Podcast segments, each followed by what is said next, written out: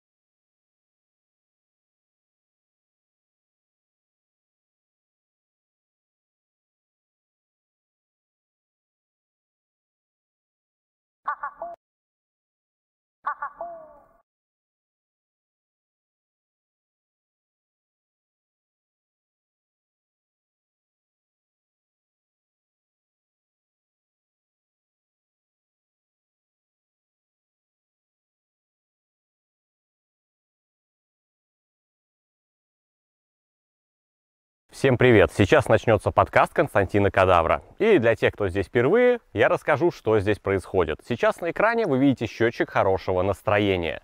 Как только стрим начнется, счетчик будет уменьшаться. И как только он дойдет до нуля, стрим закончится. Совершенно по случайному стечению обстоятельств этот счетчик соответствует тому количеству донатов, которые вы присылаете. В общем, идею вы поняли. Больше донатов, дольше стрим. И теперь, дорогие друзья, на канале «Новая политика». Полторы тысячи рублей в начале стрима есть абсолютно всегда, для того, чтобы подкаст, хоть и коротенький, но состоялся в любом случае. То есть все ваши донаты будут добавляться к исходным полутора тысячам хорошего настроения. И теперь, дорогие друзья, вы точно можете быть уверены, что даже самые маленькие донаты, пришедшие в межподкасте, будут добавлены к счетчику хорошего настроения. То есть донатить вы можете даже между стримами, чтобы потом, когда стрим начнется, понаслаждаться подольше. Минимальная сумма доната просто смешная. Однако что делать, если вы хотите задать какой-то серьезный длинный вопрос, который не помещается в дефолтные 300 символов? Все очень просто. Присылайте ссылку на ваш вопрос, на текст вашего вопроса. Важно, данная тема работает от 500 рублей. И важно, не злоупотребляйте. Если ваш вопрос умещается в текст до 2000 символов, то присылайте за пятихатку. Но, боже вас упаси, прислать за пятихатку километровый текст и надеяться, что его будут разбирать два с половиной часа. Если ваша проблема запутана, ситуация сложна, а ответ вы хотите развернутый, не стесняйтесь накидывать денежку за время. А что делать, если ответ вам нужен срочно? Если вам нужнее всех? Если вы хотите первым получить ответ на свой экстренный вопрос? Есть решение. 900 97 рублей. Это кодовая сумма, увидев которую мудрец срочно переходит к этому вопросу. Но опять же, 997 рублей – это за обычный экстренный вопрос в донате. Если же вы хотите суперсрочно прислать ссылку на свой текст, донатьте от 1997 рублей. Ну или 2997, если текст у вас огромный. Я надеюсь, логика ясна. 997 – это ключевая цифра. Например, задонатив 997 рублей в межподкасте, вы можете быть уверены, что с этого вопроса начнется следующий стрим. Также не забывайте становиться спонсорами канала. Напоминаю, что именно благодаря спонсорам канала в начале каждого стрима есть полторы тысячи хорошего настроения. Приятного стрима! Здравствуйте, дорогие подписчики и подписчицы. С вами вновь ежедневно подкаст Константина Кадавра и я его ведущий Константин Кадавр. А, сегодня у нас настроение и межподкастовое настроение, прямо скажем, э, не густо, не густо. А, так, значит, первая новость э, на повестке дня. Э, Омская торгово-промышленная палата, я вообще не знаю, что такое торгово-промышленная палата, в общем, э, раскритиковала местную газету, которая написала статью про, про то, как люди покидают Омск и, и счастливы. Написала она, значит, статью «Две Кати э, Сычевых уехали из Омска и счастливы». Не знаю, почему это так задело и оскорбило э, торгово-промышленную палату, тем более я понятия не имею, чем она занимается, какое отношение вообще имеет даже торгово-промышленная палата Омска, конкретно к Омску, э, почему это ее обижает и, и, и кого конкретно это там обижает, я этого вообще принципиально не понимаю. Но э, факт остается фактом. Написали они пису, э, письмо официальное Омская торгово-промышленная палата этой газете и осудила, значит, вот э, такие статьи, которые вызывают в статье, э, высказывания в статье подрывают формирование патриотического, патриотического отношения к малой э, родине. А, сначала я задаюсь вопросом, а, почему они вообще обиделись, кто конкретно обиделся в торгово-промышленной палате, почему он обиженный э, считает необходимым от имени торгово-промышленной палаты что-то там писать, вот, и где в законе описана э, любовь к малой родине, там, к городам, в котором ты родился или еще что-то в этом роде. К родине вообще, да, я Россию матушку люблю, березы, эм, Реки просто обожаю. Вот. А причем здесь, э, собственно, Омск и Омская газета, в которой могут наход... ну, работать не граждане Омска, да, ну, не родившиеся в Омске. Ну, просто понаехавшие, например. Почему они обязаны... И вообще кто-либо, да, обязан любить Омск в целом. И э, что это за понятие такое «малая родина», откуда оно взялось? Вот я родина это есть, а малая родина, я вот что-то такого не слышал. Ну, кто я такой, чтобы вообще об этом высказываться? Просто блогер вонючий. Мне просто интересно, э, ну, э, я сначала задался вопросом, кто, что, зачем и почему, а потом, ну, в наше время э, обижен, обижающихся людей постоянно кто-то на что-то обижается. То есть ничего удивительного в том, что торгово-промышленная палата, казалось бы, большая организация, обиделась на газету, которая, мне самое интересное, там не было критики торгово-промышленной палаты, понимаете? То есть одно дело, когда, например, газета Э, критикует мэрию, и мэрия на это обижается. Это логично, это последовательно, это бывает во всех странах. Там действительно тоже ну, политические, как бы так сказать, э, противостояния. Какая-то одна организация э, или там журналисты обидели какую-то организацию, организация это там палки в колеса этой газете сует. Такое бывает во все, вообще в любых странах. Действительно, ты там какого-нибудь судью в Америке раскритиковал, судья там тебе будет э, мешать. раскритиковал мэра, мэр тоже тебе будет мешать. Все нормально. А тут статья про просто уехавших и э, с байтинговым заголовком. Просто заголовок для байтинга. Типа, э, ну все знают мем, это же миметично э, покинуть Омск, что никому не удается покинуть Омск. Так тут мало того, что даже байтингового заголовка нет, они не покинули Омск, а уехали из Омска. То есть э, журналисты все-таки сдержали себя и не стали делать из этого э, конкретно мимасный заголовок. Они написали, две Кати уехали из Омска и счастливы. Вот. И торгово-промышленная палата на это обиделась. Вот, и написали, значит, э, главному редактору, вот президент Союза Омская торгово-промышленная палата подписал, председатель Совета Союза Омская торгово-промышленная палата. Исходя из буквального толкования заголовка, можно прочитать, что обе героини счастливы, потому что уехали из Омска. Может быть и так. Вот они говорят такие, из заголовка кажется, можно прочитать, что обе героини счастливы, потому что уехали из Омска. А может быть и так. И чего? И что? Да, вот уехали из Омска и счастливы. Они могут уехать из любого другого города и быть счастливы именно потому, что уехали из другого города. Причем здесь патриотизм я понять не могу. Ну, патриотизм это что-то дело лично каждого. Вот, ну, нельзя научить патриотизму и любовью, любви к малой родине, любви к любой родине нельзя научить. Вы можете делать эту родину лучше, и тогда ее люди будут сами любить. А заставлять любить вы не сможете. И если журналисты написали про двух каких-то женщин, девушек, которые уехали и стали счастливы, то при чем здесь журналисты, если те девушки действительно ща- стали счастливы из-за того, что покинули конкретный город? Они покинули конкретный город. Журналисты... Это обман? Но девушки не стали счастливы? Стали. Они покинули Омск? Покинули. То есть лжи как таковой не было. Эти покинули Омск. Если вы хотите поймать их на клевете, то вы подавайте на клевету, что не было таких двух Кать, покинувших Омск. И что они несчастливы. Но если они счастливы, но это вообще понятие растяжимое, экспертному мнению не поддается, Две Кати покинули? Покинули. Счастливы? Счастливы. То, что вы там как-то прочитали и обиделись, это же ну ваши личные проблемы. И почему вы обиделись? Вы, торгово-промышленная палата, какое отношение имеете к Омску? И к малой родине. Я вот просто думаю, что а, а они любят Омск или не любят Омск. И торгово-промышленная палата здесь ни при чем. Вообще абсолютно. Вы, ну, как бы никто и никакого отношения к любви э, к Омску не имеете. Люди любят Омск или не любят, вообще не, не, не принимая во внимание наличие или отсутствие там торгово-промышленной палаты. Я так думаю, мне так кажется, да? Считаем, что данные статьи направлены на поддержание и увеличение миграционной убыли населения из города Омск. А вам какая печаль? Что значит направлены?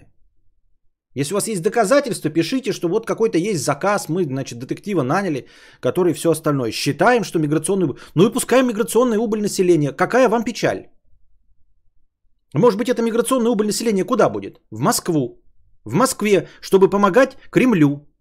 Может, хорошие и самые лучшие люди должны отправляться в Москву. Вот эти две Кати, вы что хотите сказать, что Кати не могут уехать из Омска, чтобы помогать Кремлю? Депутатам, Госдуме не могут помогать? Так получается? Владимиру Владимировичу не могут помогать, что ли? То есть вы против, чтобы люди по своей великой стране перемещались с места в место? Я понять не могу. Торгово-промышленная палата. Что это значит? Миграция, э, убыли населения из города Омск. И что? Они из города Омск, они что, э, э, высадились десантом в Лос-Анджелес? Нет. Они переехали из Омска в Россию. Матушку, в любимую, в которой все города равны. А Москва тем более равнее всех остальных. Может, они в Москву переехали. А если даже и не в Москву, никакой город России не хуже Омска. Почему это они не могут уехать из Омска?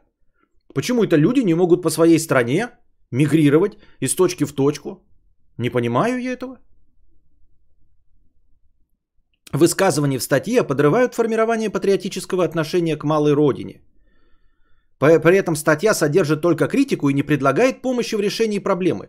Вы решайте. Вы э, торгово-промышленная палата, вы чиновники, вы решаете проблему, вы сделаете так, понимаете? Вы не журналистов должны винить.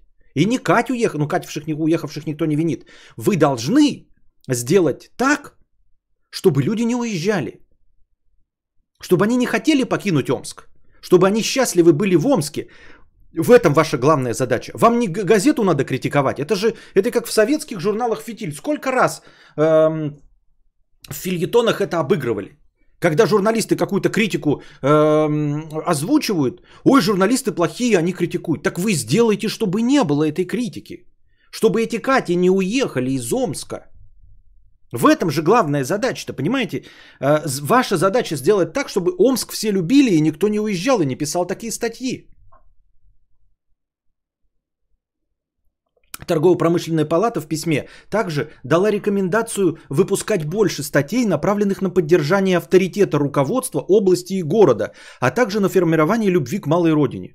Схуяли. Ну, в смысле, с чего вдруг? Почему это? Что значит дала рекомендацию? Кто ты, чтобы давать рекомендацию газете? Журналисты честные, они рассказывают правду. Кто, кто вы такие, а, торгово-промышленная палата, чтобы давать какие-то рекомендации журналистам? Вы что, даете рекомендацию журналистам писать неправду или что? Если правда состоит в том, что Кати две уехали и счастливы. Выпускать больше статей, направленных на поддержание авторитета руководства и области и города. Почему? Почему они должны выпускать больше статей? А на поддержание авторитета. Для чего? Платите. Хотите, чтобы были статьи на поддержание руководства? Пожалуйста, рекламные статьи, популяриза... популистские статьи, пропагандистские статьи. Все прекрасно, это есть э, в газетах, в журналах. За это платят деньги. Вы открываете журнал «Максим», там какая-нибудь э, статья про новый Hyundai Creta, оплачена в компании Hyundai, торгово-промышленная палата. Если вы хотите, чтобы было больше статей, направленных на поддержание авторитета руководства области и города, пожалуйста, денежку платите. Где у вас будет ваш заказ? И где ваши лучшие фотографии, которые вы нафотографируете э, при помощи э, профессионального фотографа на зеркальные фотокамеры? Сами эти фотографии предоставите, а не те фотографии, где вы сидите с восьми подбородками, вас случайно поймали. Такие фотографии никто не любит, я сам не люблю, я вон как себе свет выставил. И вы тоже себе самые удачные фотографии свои за деньги разместите, и вот и журналисты это напечатают. На каком основании вы что-то рекомендуете, и газеты должны выпускать на поддержание авторитета руководства области? Вот это для чего вообще? При чем здесь руководство области? Если вы критикуете, что люди уехали из Омска, так может быть надо популяризировать Омск? Схуяли на поддержание авторитета руководства области и города? Какое отношение руководство области и города имеет к Омску? Почему их поддержание авторитета нужно? Может, на поддержание авторитета города, на поддержание его красоты, на, на, на популяризацию города? Причем здесь руководство? Это я вообще не приемлю. Какое отношение руководство имеет? Может, руководство будет делать так, чтобы город был хорошим? Вообще не понимаю.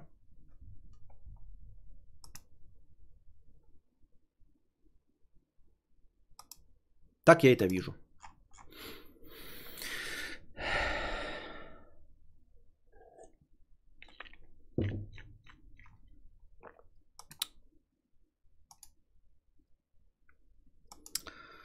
Так, суд окончательно освободил Бритни Спирс от опеки отца, которая почти 14 лет, э, который почти 14 лет контролировал ее жизнь. Значит, э, если вы не в курсе и забыли, да, э, недавно прошел суд, в сентябре еще в месяце его временно а, лишили опеки над Бритни Спирс. И как-то его там зовут, но фамилия у него, в общем, Спирс тоже, да. В 2008 году у нее был стресс, нервный срыв и депрессия на фоне а, ну, нездорового интереса к ней папарацци. У нее был небольшой нервный срыв, и, в общем, под это все отец получил над ней полную опеку. То есть на управление ее финансами, на управление ее жизнью, где жить, как жить, как выступать, куда деваться, дева, деваются и полностью ее деньги, вплоть до личной жизни, не выходить замуж и даже запретил ей э, убирать спираль это, это внутриматочную, чтобы ей нельзя было забеременеть. Вот, то есть он принимал э, решение по поводу ее жизни как недееспособной, абсолютно полностью, да. И вот, наконец, она на это не сильно жаловалась, нигде, в общем, не выносила ссоры из СБ, но средства массовой информации э, обращали внимание на то, что это нездоровая канитель, что, ну, человек не конкретно шизофреник, в течение своей жизни никак себя там не вел нормально, и из-за одного нервного срыва, то, в общем, он попадает в рабство к своему отцу.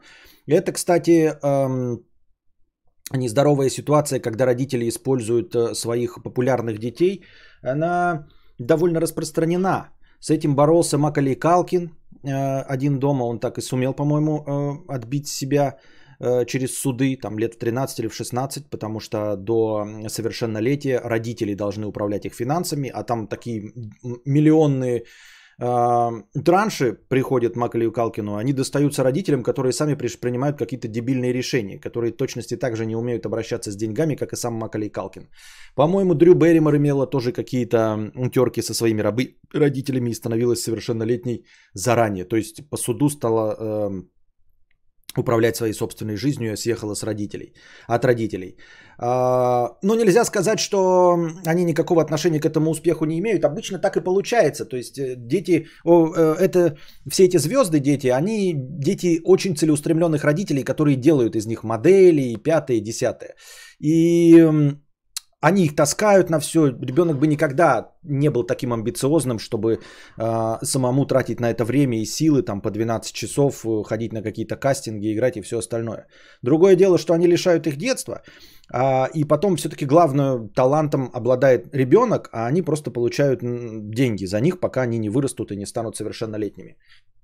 Вот продолжая на них давить, продолжая их заставлять э, работать на полную катушку. По-моему, еще и у Милы Йовович такая же проблема была. Что-то она там тоже непонятно куда выходила замуж под давлением родителей или разводилась под давлением родителей.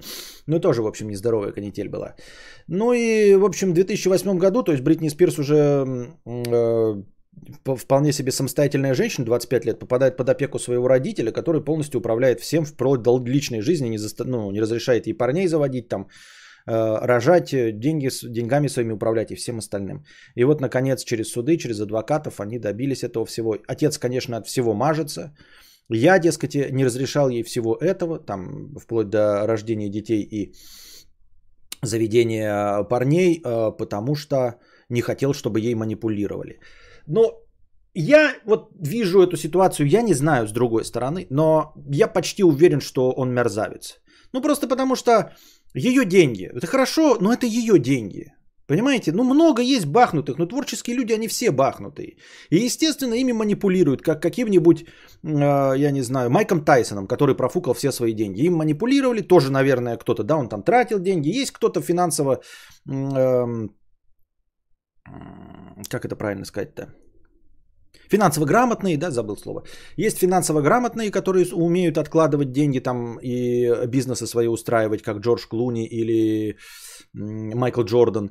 Есть не умеющие управлять своими деньгами, которые после карьеры в спорте или в кино э, становятся не сильно богатыми, как Майк Танс, Майсон, Тайсон в спорте, или как не сильно богатые, там, например, какой-нибудь, я не знаю, Николас Кейдж или Жан-Клод Ван Дам но они сами управляют своей жизнью. А сейчас они снимаются в фильмах категории Б, зарабатывают как могут, но они сами управляют своей жизнью. А вот эта вот рабская э, ситуация, когда родитель, который никакого отношения, ну, по сути дела, к твоему успеху не имеет, кроме того, что, наверное, он тебя куда-то проталкивал, да, в детстве. Но опять-таки протолкнуть тебя, вот сколько ей было там, 13-14 лет, э, в Disney Club, И, а дальше-то, дальше все усилие самого ребенка. Усилие, а главное талант самого ребенка. Конечно, вам похма, похвально, можно похлопать в ладоши, что вы молодец. Но вы буквально за это и получаете на начальных этапах свои миллионы долларов. Все равно на начале, да, вот когда вы э, являетесь опекуном ребенка в первые там два года его популярности, вы все равно выхлоп от своих вложений получаете. Вот, потом вы не должны, то есть вы должны остаться ребенку родителем, любящим, да, там, тихой гаванью, э, крепостью, куда он может вернуться, а вы продолжаете быть его менеджером и управляющим. Ничего не знаю про историю э, Бритни Спирс, но если ты не отпускаешь свою дочь, э, получается, 26 лет, 26-25 лет э, в свободное плавание – и берешь над ней опеку на 13 лет на основе ее э, срыва, иди-ка ты в жопу. Ты не можешь быть хорошим человеком. Я практически... И если она может от тебя избавиться только через суд, то, то ты скорее всего говно. Ну вот прям ты скорее всего полное говно. Я почти уверен в этом. И это именно ты манипулятор, от которого надо было избавляться. Он говорит, я против манипуляторов, против манипуляций э, ею, ну там ее деньгами. И поэтому был ее опекуном и не разрешал ей все это. Так ты ей все это не разрешал, потому что ты и был этим манипулятором. Она через суд именно с тобой, манипулятором, и борется за свою свободу. Вот. В конце концов, есть, конечно, вот истории советских актеров, которых кинули, там квартиру отобрали и пятое, и десятое. Но сейчас в современном мире, а, будучи известным, просто так поддаться на мошенничество, эм, наверное, не так легко. Точнее, не так легко облапошить звезду. Потому что она обязательно обратит на это внимание. Это раньше можно было, вот да, у нас какие-то звезды в 90-е годы умерли в нищете, потому что их обманули что-то там выписали из квартиры черные риэлторы, что-то сделали. Но в современном мире, уже современную звезду, вот вы какого-нибудь Боярского уже до такого состояния не доведете. Вы не сможете его опупонить, потому что у Боярского куча всяких знакомств и всегда есть какой-то медийный интерес. Как только что-то пойдет не так, обязательно на это обратят внимание журналисты, притащат его в «Пусть говорят» и э, найдутся э, расторопные адвокаты, которые тоже, конечно, преследуют свои интересы. Но их интересы это э, набрать себе очков хайпа на победе, там, э, отстаивая интересы какой-то вышедшей в тираж звезды. И они не себе захотят эти деньги, они захотят выиграть у мошенников и выиграют. Вот, в, в современном мире. То есть никто ею так не, доманипули... не доманипулируется. Ну, поманипулирует немножко, да, деньги она отдаст своему будущему любовнику. Так и при чем здесь вообще психологическая э, поддержка или какое-то нездоровье психологии? Это нормально? Нормальная ситуация. Богатый человек э, своему партнеру сливает деньги. Он, он, она могла быть э, просто олигархом и сливать э, своим шлюхам. А будет дорогая певица и будет э, Милхантером сливать свои деньги. Ну и что? Будет содержать своего любовника, молодого танцора. А, из ее трупы. И что такого? Никакой проблемы в этом не вижу. Не вижу, с чем здесь нужно бороться вообще, в принципе, я так думаю. Костя, желаю морального и физического здоровья тебе и твоим близким. Понятно, спасибо. Так.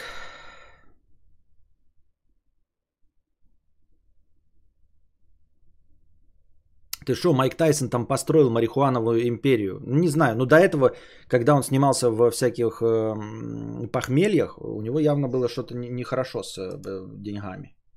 Деньгами.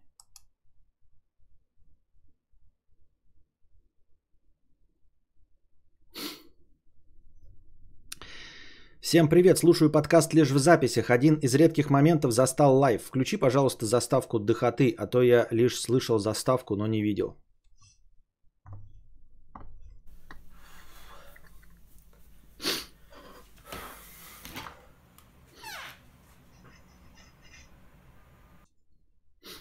Вот она какая наша лето.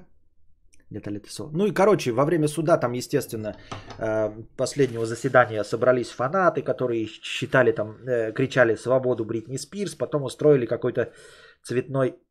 Так, я не знаю, приятно вам это смотреть или нет. Устроили э, цветной парад там с хлопушками и фейерверками, прям радовались, что Бритни Спирс наконец из-под опеки отца ушла. 39 лет певица. Вот. Она говорила, что он не только вот лишал ее там личной жизни, но он еще и решал, когда и где ей выступать. То есть она даже не могла принять решение, выступать ей на том мероприятии или нет. А, вот. Фактически она была полностью недееспособной, как, я не знаю, как эм, инвалид по психиатрии, понимаете? Вот. И все за нее порадовались, но прямо сейчас, значит, ее какая-то такая, знаете, официальная опека переходит бухгалтеру, но до февраля. Э, там он заканчивает ее финансовые вопросы. Вот. И все, все управление ее жизнью переходит к ней. Такие дела. Так. Значит, небольшая у нас следующая новость, э, следующий инфоповод, несуществующий. А, про некоего Леора Коэна, а, израильского, ну назовем так, еврейского продюсера музыкального рэпа, который сейчас управляет YouTube мюзиком. Вот. Статья скучная, не знаю, такая больше рекламная, но не, поним, не понимаю, кого рекламирует. В общем, есть такой вот этот Леонард Коэн. 80-е а, годы он одним из первых обратил внимание на рэп-культуру, когда на нее еще не обращала внимания а, музыкальная индустрия. Вот, э, ну, начал это все продюсировать, там, а, участвовать в концертной деятельности, добился успеха в этом. А, интересно, что музыкальные лейблы не обращали внимания на рэп, а по улице идешь, все подростки из бумбоксов слушают рэп. И ситуация изменилась только когда в одной из больших там звукозаписывающих компаний, вроде Warner или Universal, сын одного из главных директоров, э, ну там на предложение отца пойти на концерт Брюса Спрингстина, он сказал, не, я не хочу, я хочу на Public Enemy. А ты такой, блядь, что? Кто? Что? Кто? За... Что? Ну и вот после только того, как, э, собственно, в их жизнь ворвался рэп, так они сразу стали обращать внимание на рэп. Ну и вот этот вот Леонард Коэн, Леор Коэн, извините, все время Леонард Коэн хочет сказать как, как музыкант. Нет, никакого отношения к нему он не имеет. Леор Коэн. Здоровенный такой чудик, его в песнях упоминают всякие Моздеф и прочие Канье Уэсты. Скорее всего, он такой, знаете, скандальный человек, довольно пылко и агрессивно ведущий переговоры. И вот он э, владел там, ну, управлял всякими музыкальными лейблами и сейчас перешел и, значит, руководит YouTube мюзиком. Такая полумафиозная личность, судя по э, тексту, не, не то чтобы там прямо это говорится, но понимаете, когда э, рэперы тебе поют, там есть э, этот э, еврейский продюсер, э, он настоящий гэнгста, там, мужик мы его уважаем, то, скорее всего, э, это что-то типа, знаете, промоутера где-нибудь в боксе, который тоже прям при мафии ходит явным, э, явным образом. И также здесь. Интересно э, история его жизни, что вот он сначала жил, э, ну тоже в еврейской семье в Нью-Йорке, и мать с отцом у него развелись, и что-то мать хотел куда-то переехать, что ли, и отец был против. И вот отец взял его и увез, э, ну, типа, выиграл по суду отец, и увез его в Израиль. И там он жил на какой-то ферме а, два года. Не два, сколько-то лет жил. А отца практически не видел, потому что отец вот ездил по командировкам по своим делам. И потом мать его э, вышла э, замуж, опять же, в Америке, тоже за еврея. И решила, значит, отсудить ребенка. И вот она э, по суду отсудила этого Леора Коина, маленького, там что-то 9 или ему че 11 лет было. И он даже измени, сменил фамилию с Коэна на Шульман. И отец сказал, ты мне не сын больше, э, ну, человек, который не носит мою фамилию, сыном больше мне не является, и ты больше меня никогда не увидишь. И вот он остался с матерью и отчимом, и поменял фамилию на Шульман, но потом Мать и с отчимом развелась. Хотя с отчимом у него было прекрасное отношение. Вот. И потом, когда ну, она не сильно много зарабатывала, ему нужно было поступать в колледж, а денег у них не было. И он обратился, э, она обратилась к отцу. Отец сказал, нихуя не знаю, нет у меня сына такого с фамилией Шульман. Тогда он сам к нему поехал.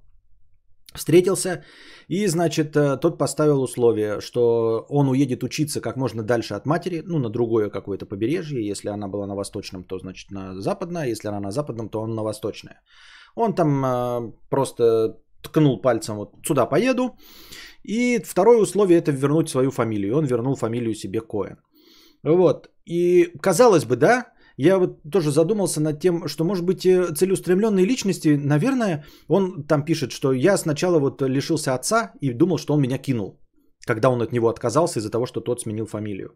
Потом, значит, он потерял отчима, который вот его любил, он считал, что тот, э, ну, тоже его лишился двух родителей, что все от него отказываются. И тем не менее вырос таким вот целеустремленным. И вот все время, знаете, такая вот борьба двух начал. Э, ты хочешь воспитать своего ребенка в любви, ну, во всепоглощающей, а потом думаешь, а не вырастет он ли вот таким, ну, мягким, неамбициозным, потому что ему не надо противиться миру, понимаете? Противостоять миру не надо. Ему не нужно с ним воевать. Что если все вот эти целеустремленные личности, они так или иначе все время воюют с миром, и они умеют с ним воевать, потому что их постоянно тыкали ну, лицом, грубо говоря, в саку.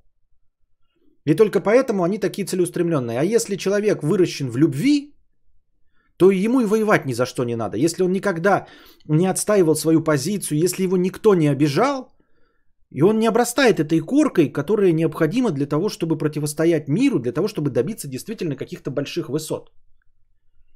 И с третьей стороны, а может быть, он при этом счастлив, может быть, вот все эти люди, добившиеся успеха, у которых какие-то детские травмы, а, пятое, десятое, и они пытаются, значит, добиться любви своих э, э, матерей или отцов, которые их бросили, да, что-то кому-то доказать э, из своих родителей, как, я не знаю, как Тарантино, который говорит, что не купит там своей матери автомобиль, потому что она не поверила в его сценарное мастерство. Но это что же явно какая-то детская травма.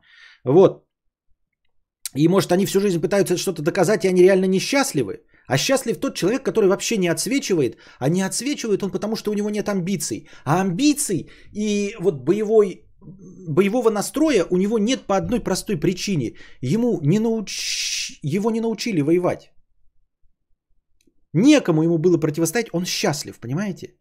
Ему не нужно доказывать кому-то, что он стоящий человек. Не нужно не любящий, э, привлечь внимание нелюбящей матери. Поэтому он не поет и не танцует, э, потому что мать его любила и уделяла ему внимание. Ему не нужно доказывать ничего своему отцу, поэтому он не добивается успеха, я не знаю, в борьбе, в карате, в боксе и не зарабатывает миллионы денег, потому что отцу ему доказывать ничего не надо, потому что отец любил его безусловно.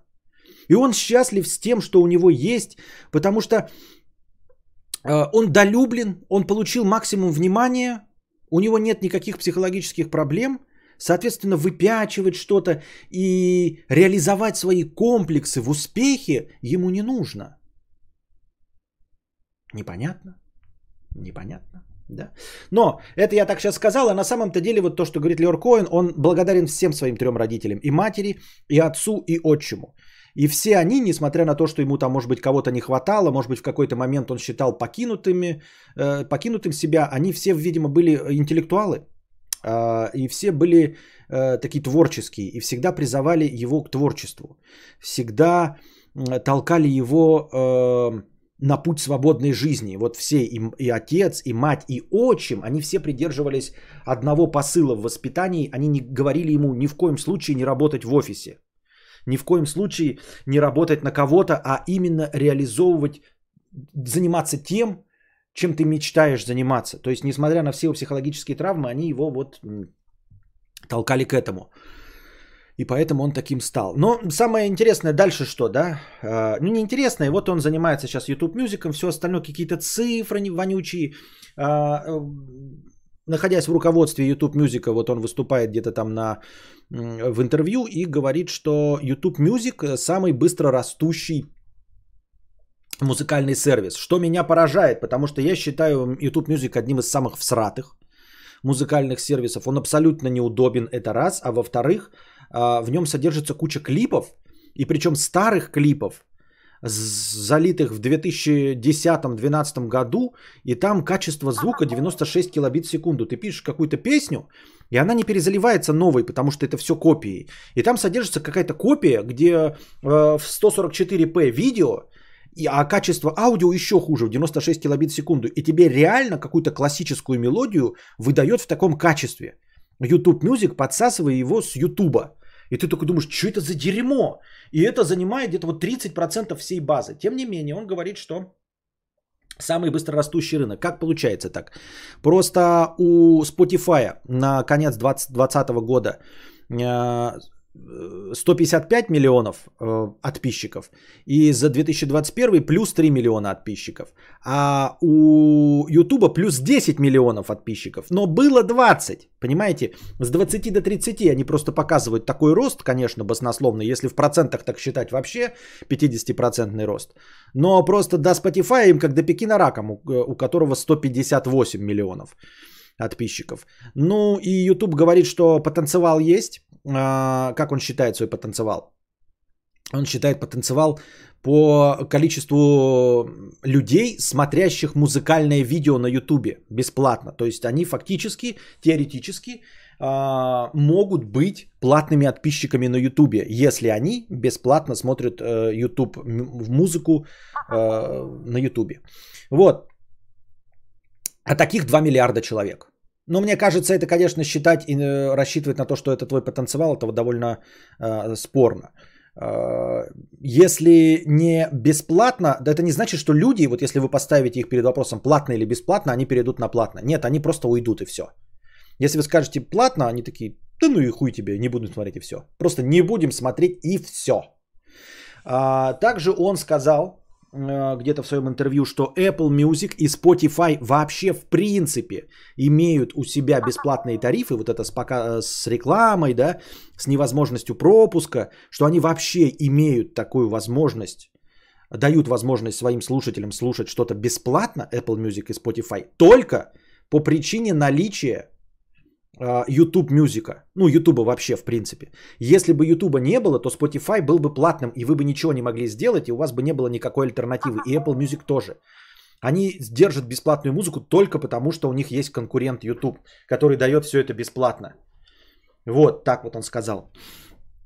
Дальше. Естественно, он сначала был в звукозаписывающих компаниях, и он э, находился по одну сторону баррикад в борьбе между владельцами авторских прав, вот этими музыкальными лейблами, музыкантами и против э, стриминговых сервисов, которые считаются злом. Ну, во-первых, интернет весь зло, потому что пиратство, потому что там выкладываются бесплатно музыка, а во-вторых, еще и потому что стриминговые сервисы как бы платят копейки ебаные. Хотя многие на эти копейки охуительно живут, но тем не менее считается, что копейки. Вот, я еще циферку приведу очень интересную про поводу копеек. Э, и поэтому все стриминговые сервисы это зло. Да, а добро это вот лейблы, э, звукозаписывающие компании, э, ну вот продюсеры и прочие сами музыканты, которые могли бы на концертной деятельности больше зарабатывать, могли бы на продаже альбомов больше зарабатывать, если бы не ебаные, блядь, стриминговые сервисы. Вот. И стриминговые сервисы, значит, эм, YouTube тоже считает, что у него там доходы в районе 20 миллиардов э, на доходы от рекламы. У Spotify тоже доходы где-то в районе 20 миллиардов, но ну, надо принимать во внимание, что YouTube не весь с музыки идет, понимаете, а с рекламы. А Spotify чисто по подпискам идет. 20 э, миллиардов получает. То есть это не одно и то же. Вот. Но самое интересное из этих всех циферок, что оказывается Spotify, э, на, на, набивая себе 20 миллиардов, выплачивает 5 миллиардов музыкантам. Понимаете? То есть э, из 20 миллиардов заработанных Spotify в течение года, ну условно берем какой-то условный год, условные 20 миллиардов плюс-минус там, да, 1-2 миллиарда. И всего 5 они выплачивают музыкантам, понимаете? 75% Spotify оставляет себе. Он выплачивает 25 всего процентов. И вы понимаете, что это выплачивает э, э, обладателям прав. То есть он выплачивает лейблам, которые тоже себе, наверное, забирают дохуя. И музыканты получают с гулькин нос. То есть ты, ты поешь, все твое ебало знают, все у тебя охуенно, но три из каждых четырех копеек получает, э, даже не так, давайте возьмем рубль, да, 75 копеек из этого рубля получает Spotify, и из оставшихся 25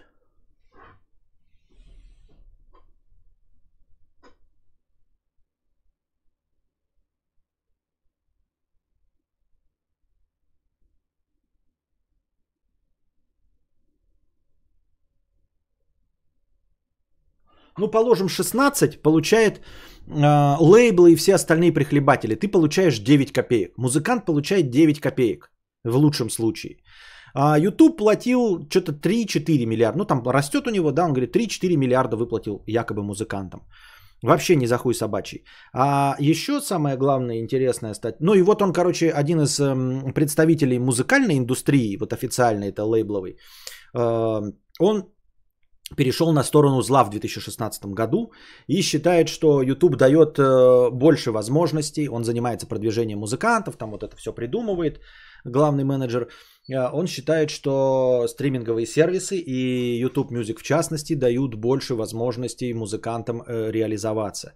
Одновременно он считает, что его спросили, как вы относитесь, к TikTok музыкантам, ну и прочим таким интернет-музыкантам, которые никогда не выступали вживую, которые только вот делают песенки и офлайн никогда не выступают. Он считает, что так э, нельзя. Это как бы музыкант должен практиковаться, он должен чувствовать напор толпы, он должен чувствовать эту энергетику и в какой момент его песни толпа взрывается в экстазе, когда она вот поглощает весь его напор, как, как, когда она включается, на что она именно реагирует. И, и, дескать, без этого опыта настоящего музыканта быть не может. Настоящий музыкант должен обязательно пройти, точнее не пройти, а даже регулярно проходить крещение э, офлайн живыми выступлениями. Так считает этот Леор Коин, несмотря на то, что продвигается целиком и полностью только цифровую дистрибуцию. Да? А, вот. Самая интересная цифра из всей этой статьи а, это что со всех стриминговых сервисов, если найду, блядь, это где это 80, блядь, со всех стриминговых сервисов выяснилось, что профессиональные музыканты страны в 2019 году получили от всех стриминговых сервисов менее 200 фунтов. 82% всех профессиональных музыкантов, профессиональные это значит, которые зарабатывают деньги. 82% всех музыкантов со всех стриминговых. Не в Америке, а вообще со всех. Потому что у нас же тоже Spotify выкладываются и в Apple Music. У нас же нет каких-то своих русских сервисов. Мы выкладываемся с теми же, что и в мире. Apple Music, Spotify, Deezer, э, кто там еще есть. Ну, какие-то еще Яндекс Музыка и все остальное. И YouTube Music. 82% всех музыкантов получили со стриминговых сервисов не более 200 фунтов. Это все э, к разговору о статистике, о том, как вообще зарабатываются. Да? Вот те самые знаменитые 95,5% и правило, правило Паретта, или как там, 20-80. Классика 20-80. 82% музыкантов зарабатывают за год при помощи стриминговых сервисов не больше 200 долларов. Е, фунтов, извините. Не больше 200 фунтов. 82%. Вот это правило Паретта. То есть лишь 18% музыкантов за год зарабатывают больше 200 фунтов. 200 фунтов стерлингов в рублях. Это, конечно, много. 19 470, ну пускай будет 20 тысяч рублей. Понимаете? За год. Это за год, не за месяц. Валовый продукт 82% всех музыкантов во всем мире со всех музыкальных сервисов в течение года, за год зарабатывают не более 20 тысяч рублей.